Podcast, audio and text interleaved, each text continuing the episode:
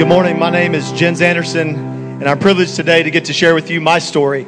Um, I could talk for a long time about all the things that God has done in my life, but uh, to save time, I'm going to try and stay on script this morning. I received Christ as my Savior when I was eight years old. I remember questioning my parents about the Lord's Supper, and they talked about the cup, and we did grape juice in, in the church that I grew up in. They explained how that represented Jesus' blood. And, and I remember to this day kneeling in my parents' bedroom and, and admitting to God that I was a sinner and that I couldn't do anything about my own salvation. And I remember asking Him to come into my life, and, and uh, it was a neat experience, obviously, um, but that was a, a, key moment in my life. My dad and my, our pastor shortly thereafter baptized me. I believe that baptism is a representation, it's a testimony in and of itself to tell people that you have accepted Christ and that you trust in Him for your salvation. Um, my mom and dad had become parents at a young age, and because of that, they began working instead of going on to college. When I was going into about the fifth grade, I guess I was 10 years old, my dad decided that he would go back to school. He felt a call in the ministry. Um, they had been faithful in taking us to church, and he went back to school to become a pastor. And so we moved to Nebraska. We didn't have much. I had a loving family. We actually moved in with another family and lived in their basement through my middle school years. Um, we got food out of a food pantry, just like what our church, uh, our food pantry does for folks in our community. And so I understood what it was to, to not have much. As I grew older in middle school and high school, like some of the folks that we have here, I began to try and find my identity in other things. I wasn't really interested in being the pastor's son that all the jokes were about on Sunday mornings. I, I, I knew what that was. I knew what that, that life was, and I just wanted something different. And it was be- during that time, really, when I got into high school, where I began to push further and further away from God and more and more towards the world. I don't know if my parents ever really knew how far away I had pushed God in my life, but they knew that my lifestyle did not honor Him. I'll never forget as a young adult, each time my mom would get off the phone with me, she would say, Jens, we love you and we're praying for you. That meant so much. I knew that my parents earnestly prayed without condemnation. After completing my college classes, I moved to Houston, Texas, which was quite a bit larger than the town of 500 people that I'd grown up in central Kansas. Um, I began working in a high school that had almost 3,000 students. I lived with two of my college friends. I didn't have a car. Coming from not much, I didn't have much to my name. Uh, but I moved down with them. There were three of us living in a two bedroom apartment uh, when we did our student teaching at Alief Taylor High School. Once completing my student teaching, I was left trying to find a place by myself with no money, no car, and no job. I think at that point, God had me exactly where He wanted. Fortunately, I had another friend that had moved to Katy, Texas, um, that I had worked with in college, and she invited me to attend Second Baptist Church in Katy. I accepted and eventually became part of a young uh, singles Bible study class that supported and encouraged me. But my life there in the beginning really was a fraud. I grew up in the church. I knew the right answers. I knew how to look the part. I knew how to answer the questions in Bible study. I knew how to act the part, but something was definitely missing. I turned to the Bible for a key to success, and I ran into what I now feel is my life verse, which is Proverbs 3 6, which says, In all your ways acknowledge him, and he will make your paths straight. I really did not turn to the Bible to find God. I turned to it to find some kind of magic potion that would give me success because I was at a point in life where I just didn't know the next step.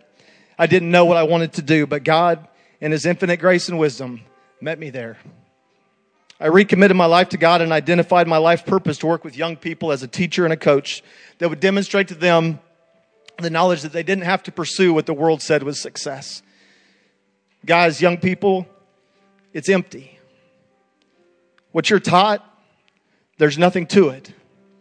Those friends, the parties, the relationships, the popularity, it'll leave you empty because it left me empty.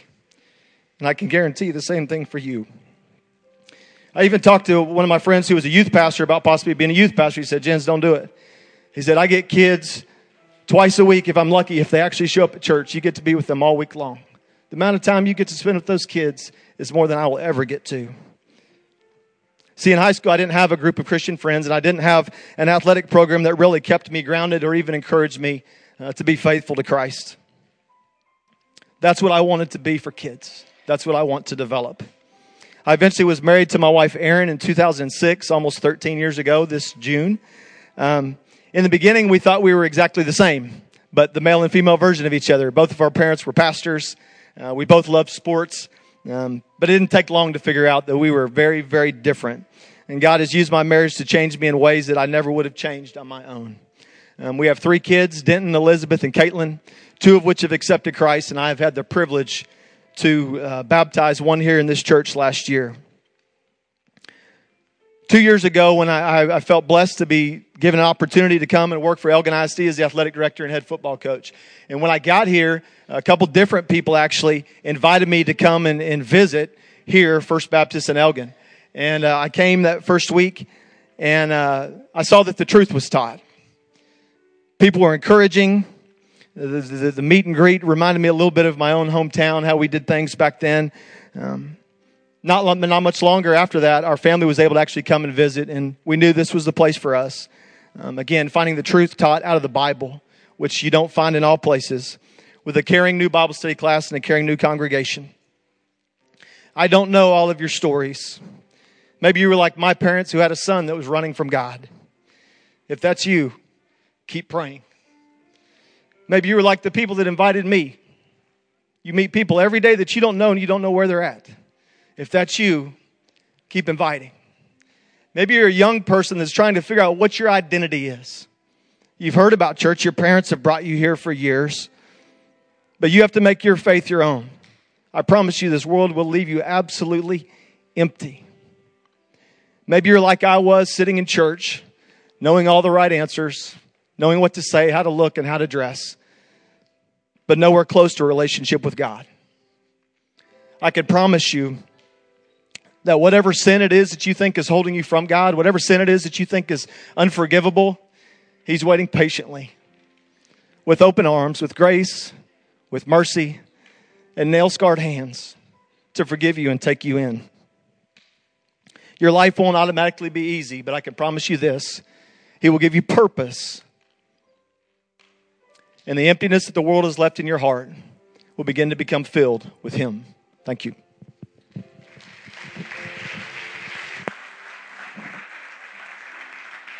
Children's Church, you can be dismissed. Can we give Coach Anderson another hand? Can we do that for him?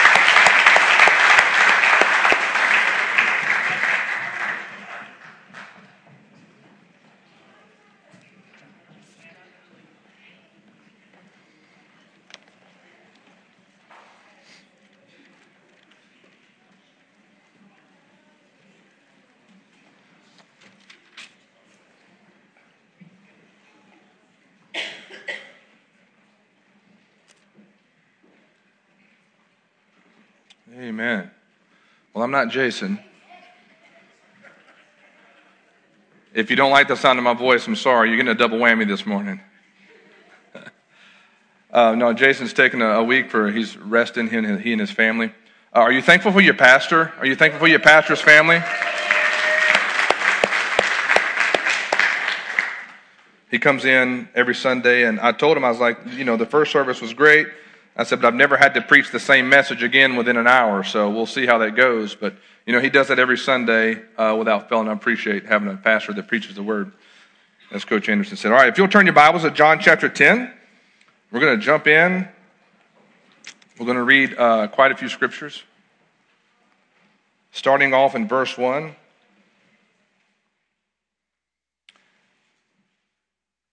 Try to wait for the pages to stop turning. I want to make sure you're there. I'm going to read from the New Living Translation this morning. It says, I tell you the truth. Anyone who sneaks over the wall of a sheepfold rather than going through the gate must surely be a thief and a robber. But the one who enters the gate is the shepherd of the sheep. The gatekeeper opens the gate for him, and the sheep recognize his voice and come to him. He calls his own sheep and by name and leads them out. After he has gathered his own flock, he walks ahead of them, and they follow him because they know his voice. They won't follow a stranger, they will run from him because they do not know his voice.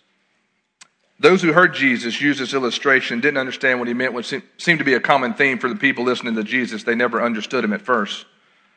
So he explained it for me. He said, I tell you the truth, I am the gate for the sheep. All who come before me were thieves and robbers, but the true sheep did not listen to them.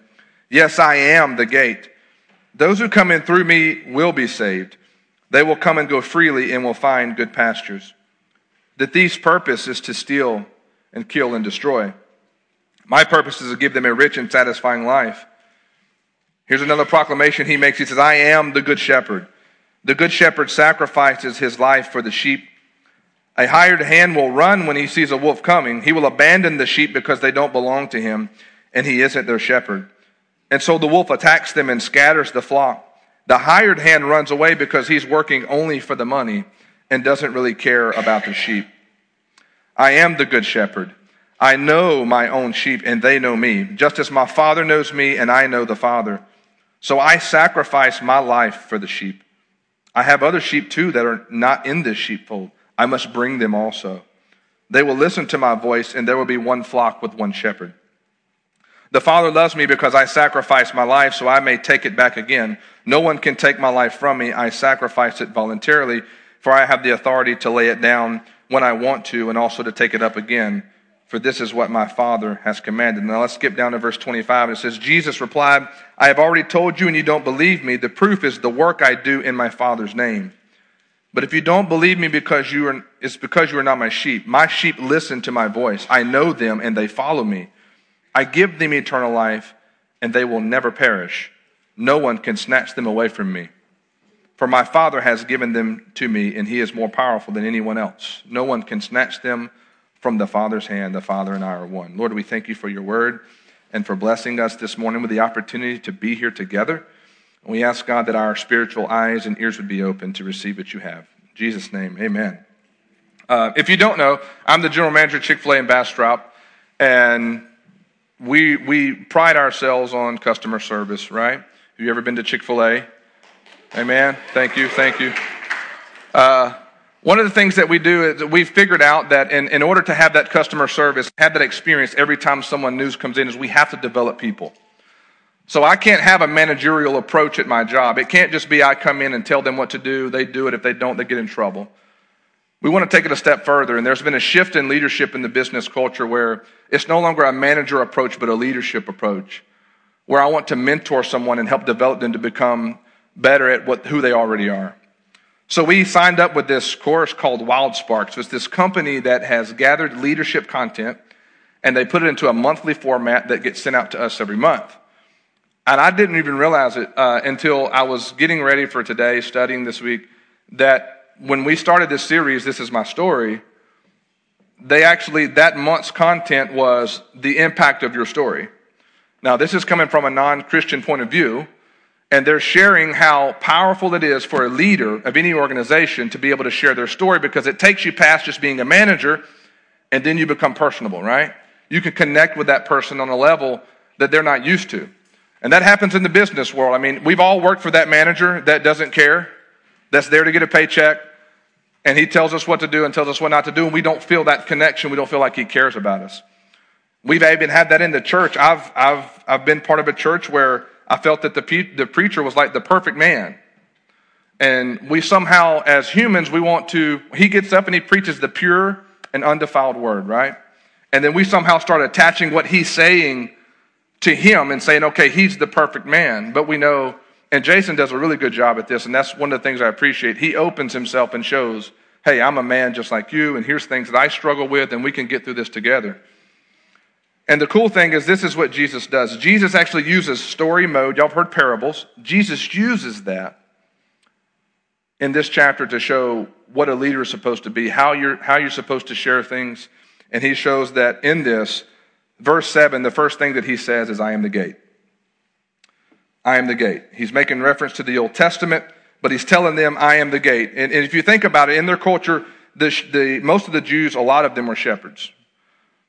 And so at the end of the day, they would come in this courtyard area and they would have a place where all the sheep gathered. They would put them inside this rock wall, and on the top, some of them said they had, you know, briars. They would write briars on the top so the sheep wouldn't jump the fence and somebody else wouldn't jump the fence. And then they had a gate, the pen would lock, they'd hire somebody to stand at the door. And then in the mornings when the sheep would, when the shepherds would get ready to go back to the pastures, the shepherd would come and open the gate and he would speak and call his sheep, and they would know him by his voice and they would follow him out to the pastures.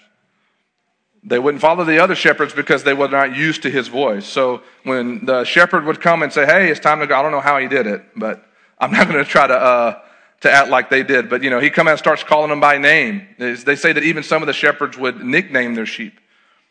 And it shows this illustration that as the shepherd, they, wasn't a, they were not a hired hand. They were not someone there just doing a job. They cared about the well being of their sheep. Jesus said, I am the gate. The only way that you pass through to the happy life and the fulfilled life is coming through me. Amen? The second one, he says, I am the good shepherd. I am the good shepherd. Why would Jesus not say he's just the shepherd? He made a distinction to say, I am the good shepherd. That word good is the same translation that's used when the rich young ruler comes to Jesus and says, Good master, what must I do to inherit eternal life? And he tells him, Why do you call me good? There's none good but the Father. That's the same translation. It basically means he's the perfect shepherd. The perfect shepherd. What does the perfect shepherd mean? In verse 14, this is a perfect shepherd, the picture that Jesus draws. Number one, he says, I know my sheep. Not an acquaintance. Not like I, I know some of y'all, I recognize some of your faces, but we don't know each other really on a personal level. But Jesus knows his sheep. As a matter of fact, when he called his disciples, a lot of them, he called them by name. Peter, Andrew, he called a lot of these guys by their name. When he stepped out of the tomb, the, the Mary, the first lady to meet him, he called her by name and then she knew it was him. He had a personal touch with each of his sheep. Number, in verse 15, he said, I laid down my life for my sheep. I laid down my life for my sheep. It's not a hired hand. This isn't someone you know, if I'm if I'm hired to do a job, I'm gonna, you know, I'm gonna do my job and get my paycheck. But when the wolves come, if you're hired, you're gonna be the first one running, right? I'm not I'm not putting my life on the line. I'm just here to get a paycheck. Jesus says, hey, no, I, I go further than that. I'll lay my life down on the line for my sheep. And verse 16, this is one of the most powerful things that Jesus does. He says, I bring more to the fold. I bring more to the fold. You can't think, you can't help but think when you think of a, a shepherd when Jesus is using this illustration, you can't help but think of Psalms 23, right? The Lord is my shepherd. I shall not want. He maketh me to lie down in green pastures. He leads me beside the still waters. He restores my soul. He leads me in the path of righteousness for his name's sake. Yea, though I walk through the valley of the shadow of death, I'll fear no evil, because he's with me. His rod and his staff comforts me. He prepares a table in the presence of my enemy. He anoints my head with oil. My cup runneth over. Surely goodness and mercy will follow me all the days of my life, and I'll dwell in the house of the Lord forever. David is giving that illustration. Why? Because David was a shepherd. He was a great king, but he started in the field. And he's drawing the picture of Jesus lying down in green pastures, number one. Two, leading me beside the still water. See, restoring my soul. And lastly, leading me in the path of righteousness. Now, these all have metaphorical sense that they, I could tell long stories on each of those. We don't have the time to get into that. But just know that good green pastures are good. Still waters are good. Restoring my soul, I'll take it, right? And leading me in the path of righteousness. It's a great thing. But then he takes this sharp 90 degree turn, right? And he says, Though I walk through the valley of the shadow of death. And this is where I want to dig in a little bit this morning. Thou art with me, your rod and staff, it comforts me. I think David's trying to draw the picture, and we all know this. It, it, no matter what, what's been sold to you, you know that even though you're a Christian, you're going to go through suffering, right? I've, as one man said it, he said, You're either coming out of a storm, you're going through a storm, or you're on your way to the next one. Life is filled with suffering. We're in a sin filled world, it happens. Jesus doesn't make the promise that in following him that I'm not going to have suffering in my life. But he does make the promise that he is the good shepherd. So what I go through, he goes with me. If you actually think about the call to the gospel, uh, he says in Matthew 16, 24, if you desire to be my disciple, take up your cross and follow me. In Mark 8, 34, he says, give up your own way. If you want to follow me, you have to give up your own way. I think sometimes we, we kind of get the walk with Christ. It's kind of like a parade, right? We're sitting up there and we're just wave, doing our queen wave and uh, the music's playing and everybody's excited to see us, but it's not always that way. It's not always the, the, the honeymoon stage of our relationship with Jesus. I mean, we could literally pass the mic this morning and we could each take a whole day probably to tell of things of where the enemy is attacking us, right? I mean, I sat in the hospital two weeks ago with, with my best friend and watch her pass away and, and watch her kids have to tell her goodbye. And in that moment, it's a tough moment. And in that moment, I wanted to ask, I can ask questions. But in the whole process, I looked at my buddy and he told me something very. We were getting in the truck and we were riding away a couple of days later, and we were riding. To, he was riding to work, and he looked at me and said, "Jacob, God's teaching me to trust in Him. God's showing me right now that I have to trust in Him." See, this is what the enemy wants us to do. It said that the thief comes to steal, to kill, and destroy. We wake up every morning. There'd be no reason to have Ephesians chapter 6, verse 11, where he says, Put on the whole armor of God if it didn't mean that we were going to be in a fight. There's an enemy that comes to kill, to steal, and destroy. Now, here's the thing at the end of it's already taken care of. If it, the last part of John chapter 10, he says, No one can snatch you from my hand. No one. My, my Father is all powerful than anything else. So if that's, if that's not what he's fighting at, what is he fighting us for? Why has the enemy come against us? I think there's two reasons. I think one is because when Jesus brings us into the fold, and then we start to do his work, our part, there's a fulfillment that comes that can't be described. There's something about doing what God has called us to do. If you look at um, John 4 31 through 34, it says, Meanwhile, the disciples were urging Jesus, Rabbi, eat something. But Jesus replied, I have a kind of food you know nothing about. My nourishment comes from doing the will of God who sent me and from finishing his work. Jesus understood that in that ministry there's a, there is a nourishment that comes when I'm, when I'm doing the will of the Father. I like to think of it this way in Psalms 23 when David said, I'm going through the valley of the shadow of death. And then he said, and then you prepare a table before me in the presence of my enemies. Now I'm going to go a little Pentecostal on my friend, how he shared it this year. But he said that uh, he likes to think that you know you're out there in the valley, your enemies are around you. Obviously, you're in the middle of the battle, you're in the middle of the struggle, and it's like Jesus steps on the scene and says, Hold on, pause, wait a minute, and then puts a table out. And then puts a, a nice, you know, medium, medium well steak, a baked potato with some bacon bits and cheese. Come on now. Sets us out and says, Okay, we're going to pause the fight right now, and I'm going to make sure that my child is nourished. Enemies, you're going to have to, you're going to have to be at bay for a second. Let me take care of my child. So Jesus didn't say, and in the Psalms didn't say that Jesus is just going to miraculously take us away from all pain and trouble and sacrifice. But at the moment when I feel even my weakest, it's then that he's closest to me. It's then that he's close to me and he's there and he's leading me because he's the good shepherd. He is the good shepherd. And that's part, that's part of, I think, our walk as a Christian is getting to the place where we are not focused on circumstance, but we're focused on the will of God. Can I get to, and I'm not there. I mean, look, I, I could very well be sitting there and letting somebody else preach this message. I need it. We all need this. It's so easy for us to become distracted, right? I mean, most of the times, let's be honest, as humans, when something happens, when we go through something, we don't respond the right way, most of the time. Now, I'm not saying we're not supposed to grieve and we're not supposed to go through this process. No, we're supposed to.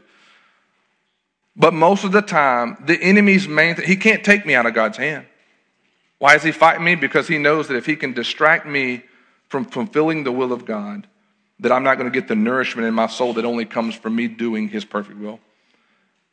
And then, two, it's the, it's the other side, right? We, we, Jesus draws the picture of being the good shepherd. So, guess what that makes us? The sheep. Have you ever been around sheep? we'll just say it like a nice way of putting it is sheep are not very great at problem solving, okay? They get themselves into a mess, they'll fall upside down, get stuck, and they, they won't they won't try to they'll just stay there till somebody literally goes and picks them up.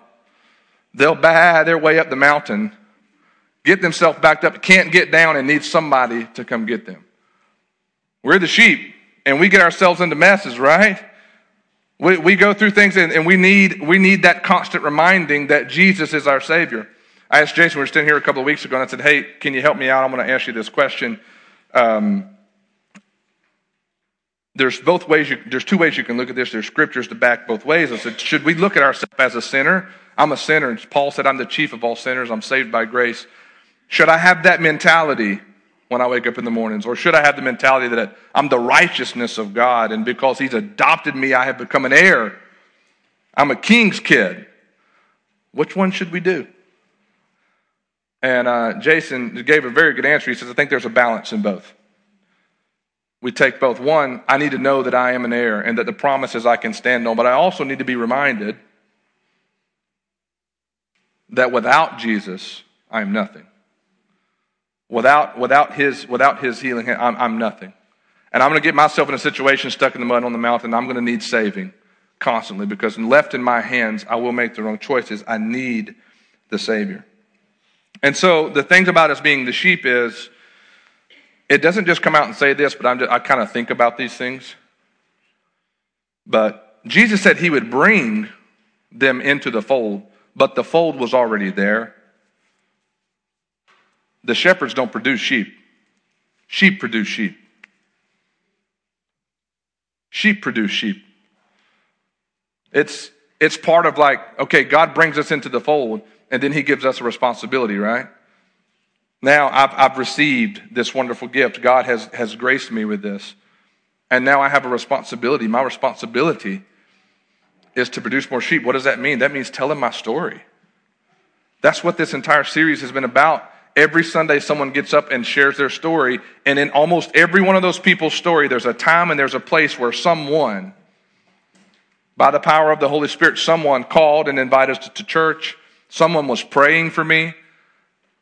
See, there's one thing like when I tell my story at work and I get this personal connection with the people I work with, it's a great thing and it makes our work environment great. But there's an actual supernatural mystery that happens that's only by the Holy Spirit. When I share my story of the gospel and how Jesus brought me out of my sin, when I share that, there's a holy transaction that takes place because he said that one man plants the seed, one man waters the seed, but I bring the increase. I used to sell for Cook's Pest Control. I was a salesman, and uh, nothing's tougher to me than, than knocking on a door, sitting down at someone's house, and selling them pest control that they were not thinking about that morning when they got up. I come in and I have to, I have to, first off, I have to tell them they have a problem and I can solve the problem. And now I need you to sign this contract for 1500 bucks to let us come and work on your house. That's pretty tough. The actual pressure and the stress that comes is trying to get the signature on the contract. That's the most stressful thing. And that's where we put the pressure on, right?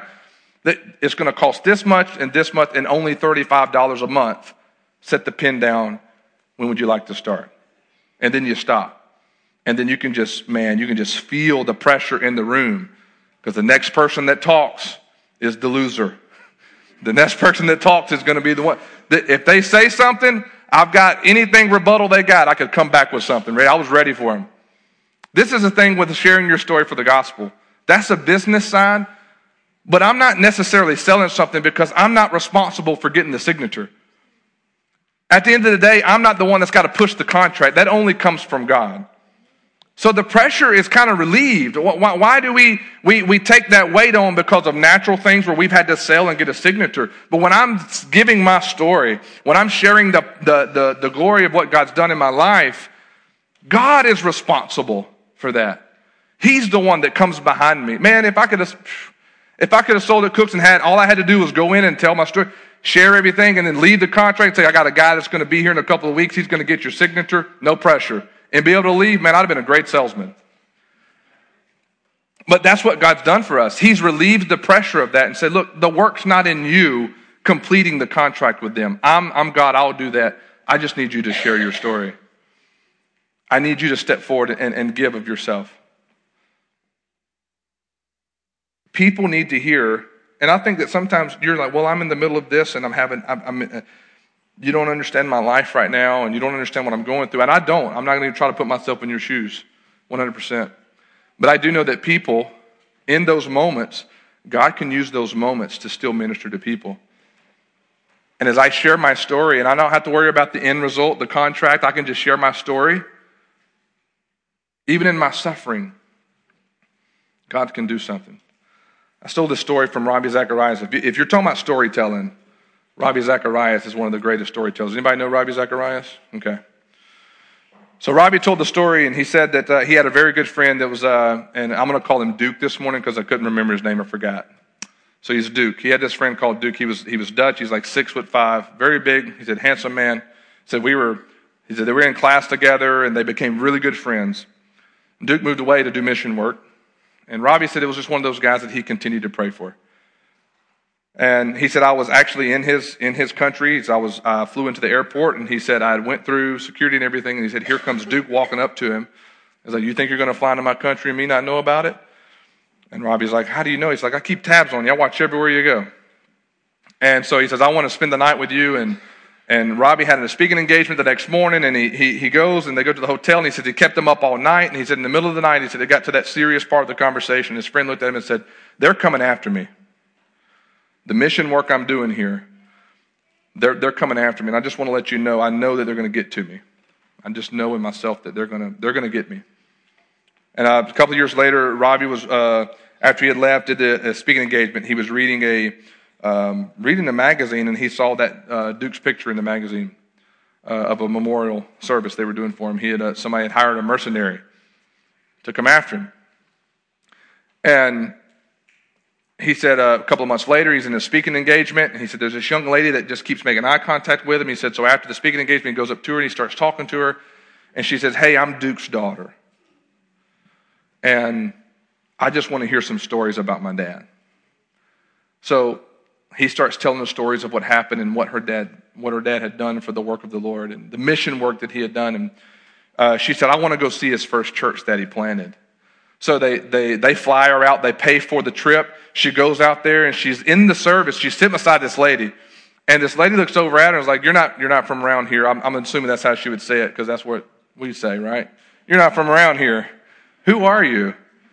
And she, she tells her, she said, I'm, I'm the daughter of the man that started this church. And she said that the, the lady just immediately broke. And she looks at her and she said, My husband was the man that hired the mercenary to take out your dad.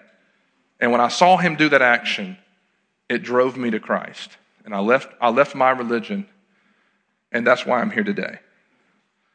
And I share that story with you this morning, not to pull at your heartstrings, but to let you know that suffering does come, but in that suffering, God is a master, He has a master plan. And He had weaved through her hurt and her pain, and He still brought out a blossom on the other end. So even though I may be, I may be faced with things in my life that I may not understand, God can bring about the end result, right? So this morning, let's just kind of talk about this again. Jesus is the good shepherd. No matter what you're, no matter where you are, no matter what you're going through, Jesus is the good shepherd. And number two, he said that he's the gate. And there's no middle ground with Jesus. It's either you're for him or you're not. That's, I know it sounds tough, but, and I don't, and I don't say that in a condemning way this morning. I really don't. But Jesus wants you to be for him. He said that it was his will that all should come. So his Father's will that all should come to repentance. So if you're here this morning and you're, and you're not there and you're like, man, I want, I want this shepherd because I know my life's in a mess. Well, look, your life doesn't automatically just magically become not a mess when you have Jesus, but He's there, and He's a good shepherd. And on the other end of that, maybe we're here this morning, we're on the other end, and we're I've been walking with the Lord for a while, or, and, and you've been going to church, and maybe maybe we're in a place where we've we've become just a little bit stagnant. Maybe maybe we're at a place where we don't see our responsibility of having to share the story. Maybe it's been so long since I've actually really realized who, who Jesus was to me. I can tell you at a time in my life, I would go through things, and, and Jesus was not my first turn. I'd go and see what George Strait and Garth Brooks had to say about it. And I would kind of want to wallow in my mess, right? I, I, something would happen, and I would, I would, woe is me. But really, I would have found my strength much sooner and I'd have found, I'd have found the strength to stand and to face the enemy that's, that's fighting me if I'd have turned to Jesus first. So maybe you're there this morning. Wherever you are, He's the Good Shepherd. He's the good shepherd, and he can meet you right where you are. Amen. Let's pray this morning. God, we thank you. We thank you for your love. We thank you that you're the good shepherd. God, you know us intimately. You know us each by name. And you've, you've brought us here. We're not here by coincidence, God. It's, it's, it's, we're here because of you. And we ask, like God, that wherever we may be this morning, God, that you will, you will meet us where we are.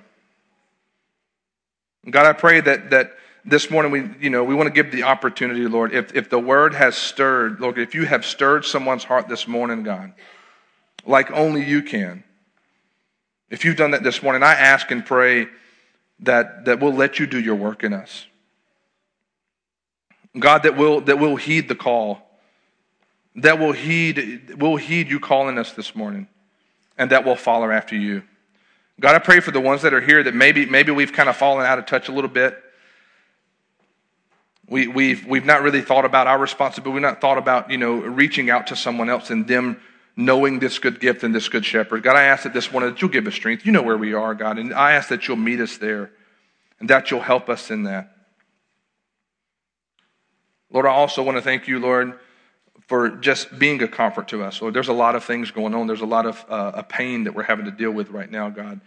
And only you can touch us in a way to give us peace in the middle of a storm. And I ask this morning, God, that those of us that are in the middle of, of hurt and pain and suffering, God, that you'll be there and be that comforter like only you can. And then instead of us asking questions, God, we can just lean and rest in your presence. I thank you for that this morning. It's in Jesus' name we pray. Amen.